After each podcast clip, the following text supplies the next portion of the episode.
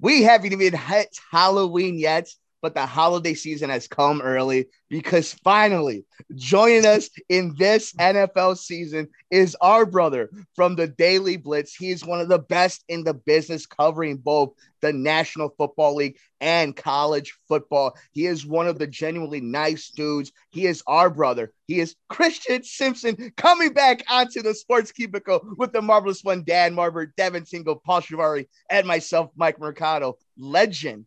What is up? Man, it's good to be back. As always, thank you so much for having me on. Of course, uh, first of all, congratulations on the podcast that's now on its second season. Some great stuff. A lot of a lot of participation from the audience. We actually have some audience participation for this show since you are joining us. We'll get to that in just a little bit. But of course, we're going to talk some Bears. We're going to talk some NFL, some pros. But before we get to that, I wanted to get your quick thoughts on what happened between Tennessee and Alabama. How big of a win was that for the Vols? I know you cover the NFL like a blanket, but I know one of your passions is collegiate football and SEC football being one of the kings of this sport. What did you think when you saw this legendary game this past weekend?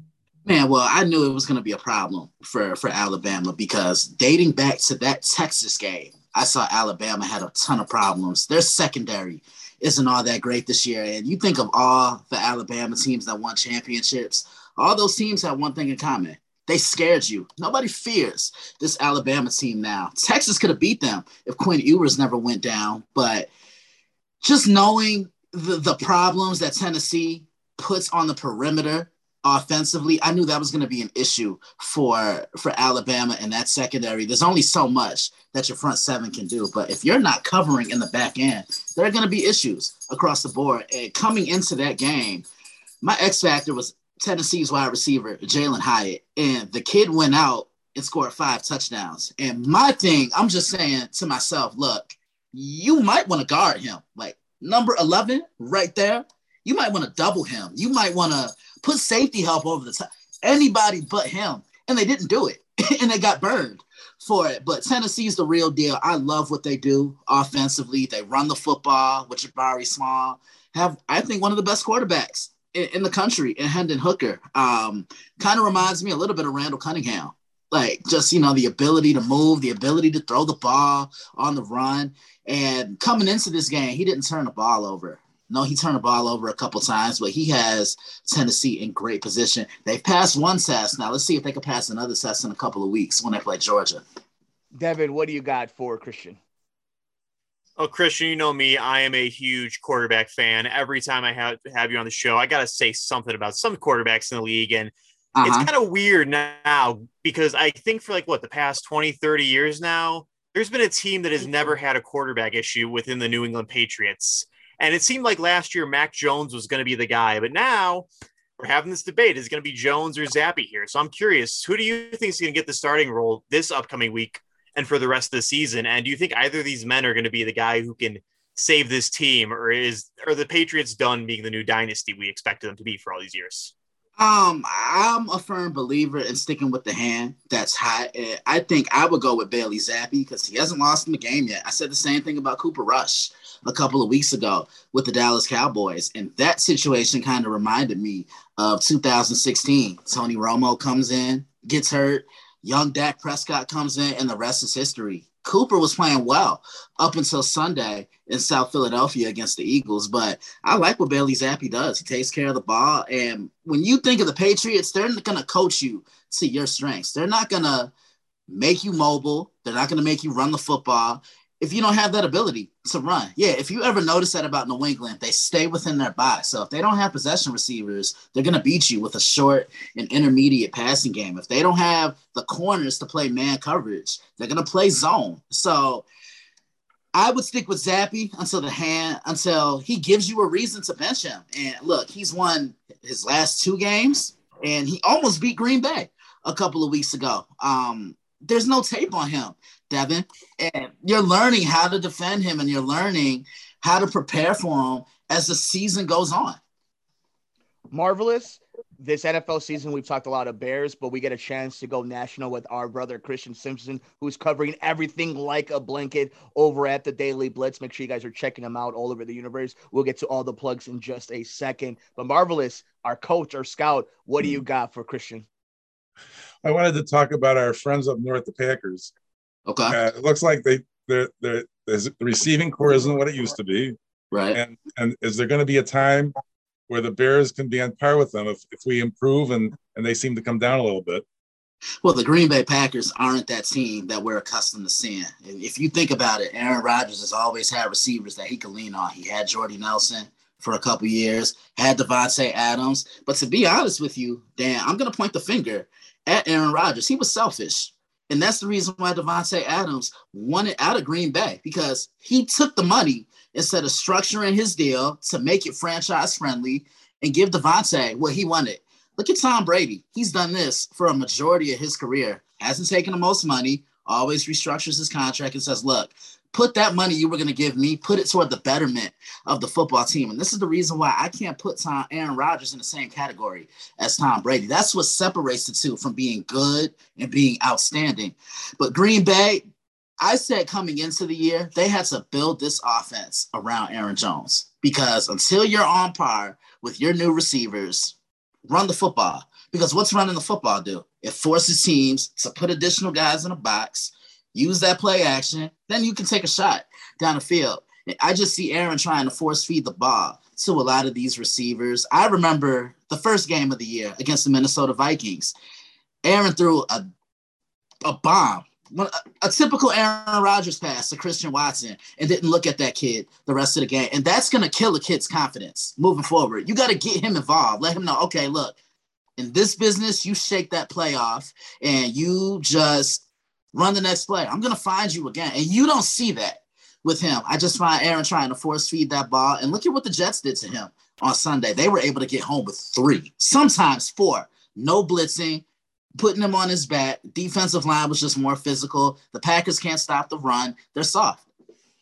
Tua Tagovailoa is coming back to the starting lineup for the Miami Dolphins, and this was a crazy scenario we saw on Thursday Night mm-hmm. Football after the concussion that or the back injury that he had the weekend before. Christian, you've seen the response from the NFL. You've seen how so many quarterbacks, including Teddy Bridgewater in Miami and Kenny Pickett, and a lot of these cats that we're going to see the rest of the season are going to be taken out of games. Your reaction, somebody who's played the game, somebody who scouts the game, somebody who loves the game from Pee Wee, from Pop Warner, high school, college to the National Football League. This, this eye on concussions again. Something that I think the league tried sweeping under the rug for a couple years, especially after that lawsuit. But now that uh, everything is coming to the forefront once again, and that scary injury where we saw Tua in the middle of that field, your reaction to the NFL's response, how we got to that situation to begin with, and where we might be heading into this new age of football when it comes to protecting not just the quarterbacks, but these players from uh, brain trauma. Yeah, one, Tua should have came out that game and uh, when they played Buffalo in Week Three because look, I've had my fair share of injuries, but never have I felt woozy or wobbly after a back injury. You see what I'm saying? 16. So that right there, he should have never came into that game. The following week, he gets hit, and I'm scared for him because he looks motionless at this point. And did you guys see his fingers and how those yeah, yeah. Mm-hmm. Like that scares me. Like the analyst in me just kind of went out, and this is me kind of reacting to this as a former player. He should have never been out there in that in that situation because I just thought the turnaround from Sunday to Thursday was too short. And I remember saying this. You know what this incident reminded me of? When Kevin Durant played for Golden State and he ruptured his Achilles. He should have never been out there in that game on the basketball court. I know they're two different sports, but sometimes you have to separate a person a, a player's long-term health from their competitive nature and it's tough to see Tua go out on, on a stretcher like that when that could have easily been avoided. He should have never been in that game against the Bengals, and he should have never came back in that game against the Buffalo Bills because he was wobbly and you could tell he was clearly concussed what more did he have to show you? Like that was a red flag right there of itself. Now, my thing is with the NFL moving forward, yeah, they're gonna be more strict about these about these um concussion protocols and everything. Like if, if a guy is showing you clear signs that he's concussed, don't put him in the game. Plain and simple. Christian Simpson joins us today on the Sports Cubicle with the marvelous one, Dan Marver, Devin Tingle, Paul Chivari, and myself, Mike Mercado. Check out all the amazing work. If you are addicted to college football and the National Football League, go over to the dailyblitz.blog. And of course, Follow the show on Twitter, follow the website, follow the podcast that Christian's doing over at Daily Blitz underscore 61. And he's doing some amazing stuff over at the evening quarterback. But marvelous one, a lot of football still to behold, an entire season. What else has your brain rattling and that evil mind, e genius mind of yours going? well, you're, we're talking about Tennessee uh, and Alabama. Now, the SEC, I mean, you're going to, it looks like it's going to be maybe two teams again playing for the championship uh, when it gets down to it. And then, then I wonder what Christian thinks about the whole thing: Oklahoma and Texas during the SEC, and then the and then the USC and Southern, you know, USC and UCLA coming to the Big Ten. And, like, and, and looking forward to UCLA playing Rutgers on a Thursday night. I mean, it's insane. Some of it doesn't even make any sense except for football, obviously. So, what's going on with the, with the conferences, and what do you think about the future of of uh, college football with this all these changes?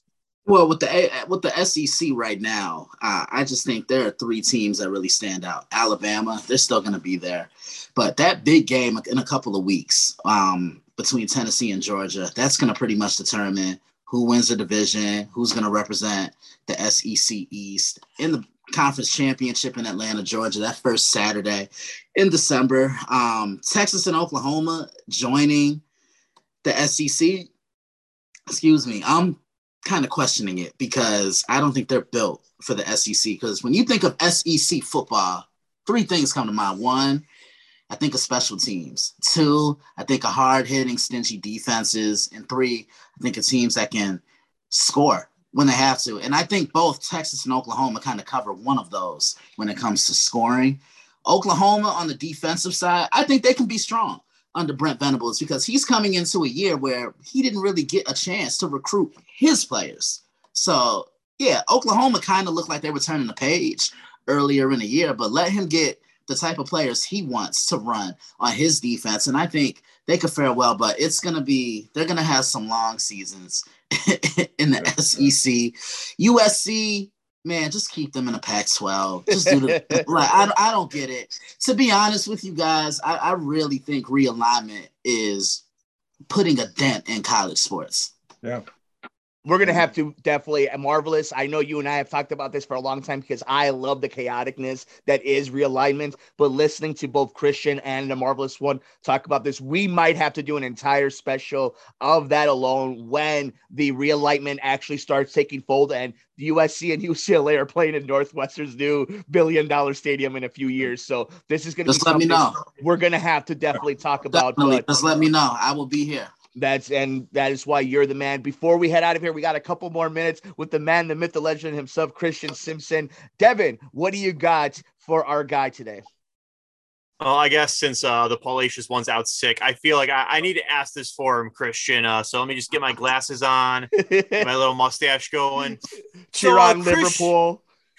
Go Liverpool. Go so, uh, Liverpool. Christian, uh, last year the Raiders made the playoffs, but uh, this year they're not doing so well, kind of coming in last place here. And I thought with the big changes of Davante Adams coming in, he's gonna punch me in the face when he actually hears this super hard. This would definitely help the uh, Raiders out there. I mean, granted, we've seen Davante Adams' attitude a lot really playing a factor here. And yes, guys like Hunter Renfrow being injured what almost every other game now is definitely playing the factor here. So do you think there's any hope for the Raiders here, or are they better off just tanking for the rest of the season? I think look, they're not they're gonna struggle for the remainder and just due to the simple fact, I'll tell you, when the AFC West made all those moves with Russell going to Denver, the Chargers getting Khalil Mack, Kansas City trading away Tyreek Hill, and the Raiders acquiring Davante Adams, the Raiders were still at the bottom of the division to me due to the simple fact I don't trust their defense. Like their offense has capabilities of putting it in the end zone, stretching the field, giving you that explosive play down the field. But you got to be able to stop people. So, with a straight face, Devin, I ask you, outside of Maxx Crosby, who on this defense really scares you? Uh, that's a very good question here. But if I'm going to go, Paul, oh, well, there's this guy and that guy. You know, he was like a first round draft pick prop prospect, but that's a good quick uh, question, Christian. I'm going to tell you this I will never sign the Raiders defense in our fantasy league over here. Why would you do that? Why didn't you come to me? Why didn't you come to me? I wouldn't. No, I said I would never sign them. Oh, okay, okay, okay. Yeah, yeah, yeah. He wouldn't be on the. Sh- yeah, he wouldn't be on the show if he did that. Look, look, because if you did that, me and you were gonna have to talk like after the show 10 minute lecture. We're just throwing you know. hands on this episode today of the Sports Cubicle. we just people are just catching fades left and right. Christian, we got a few more minutes uh, before we get the question of the day from our listeners that could follow you, of course, on Twitter if they want to make sure that they're staying interactive with the website over at Daily Blitz underscore 61. You can follow the show on Twitter at Sports Cubicle TV. We got a question from an audience member in just a second, but 15, 20 seconds on this one. Hot take time. Let's do it. Justin Fields, the guy. I think he is if he's used the correct way. Like the same problems that they had with him last year, they're doing that with him again. Like you're trying to turn him in to a pocket passer. You have to coach a quarterback to his strengths, you know, and it's tough that they haven't put the proper offensive line around him, but get the weapons around him, let him play his game. And I think you'll see his potential. You know, it's tough because as a quarterback, you're getting a lot of the blame left and right. It's going to start with you, it's going to end with you, but coaching's a big factor in this. A perfect example I'll give you look at Tom Brady with the Tampa Bay Buccaneers. Yeah, it took him a couple of games to get acclimated. Now, his third year with Tampa Bay, he's running the offense exactly how he ran it in New England.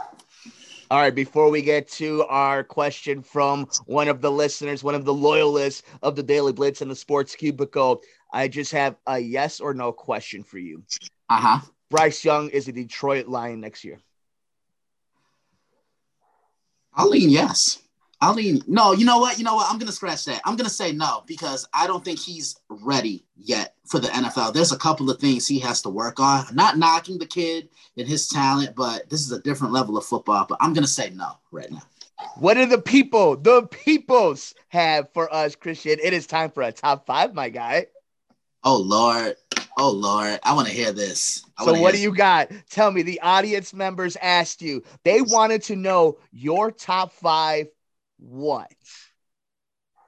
Defensive players of all time. So for I, everybody who knows I've Christian, seen that I've seen that I have seen. Everybody knows Christian, a man of fine taste, knows offense. You know how like the marvelous one here is watching high school basketball, going to MAC basketball games in the middle of winter. Christian is watching high school football, watching collegiate football, but more, spe- more specifically, watching the secondary, watching the defense, watching people get hit.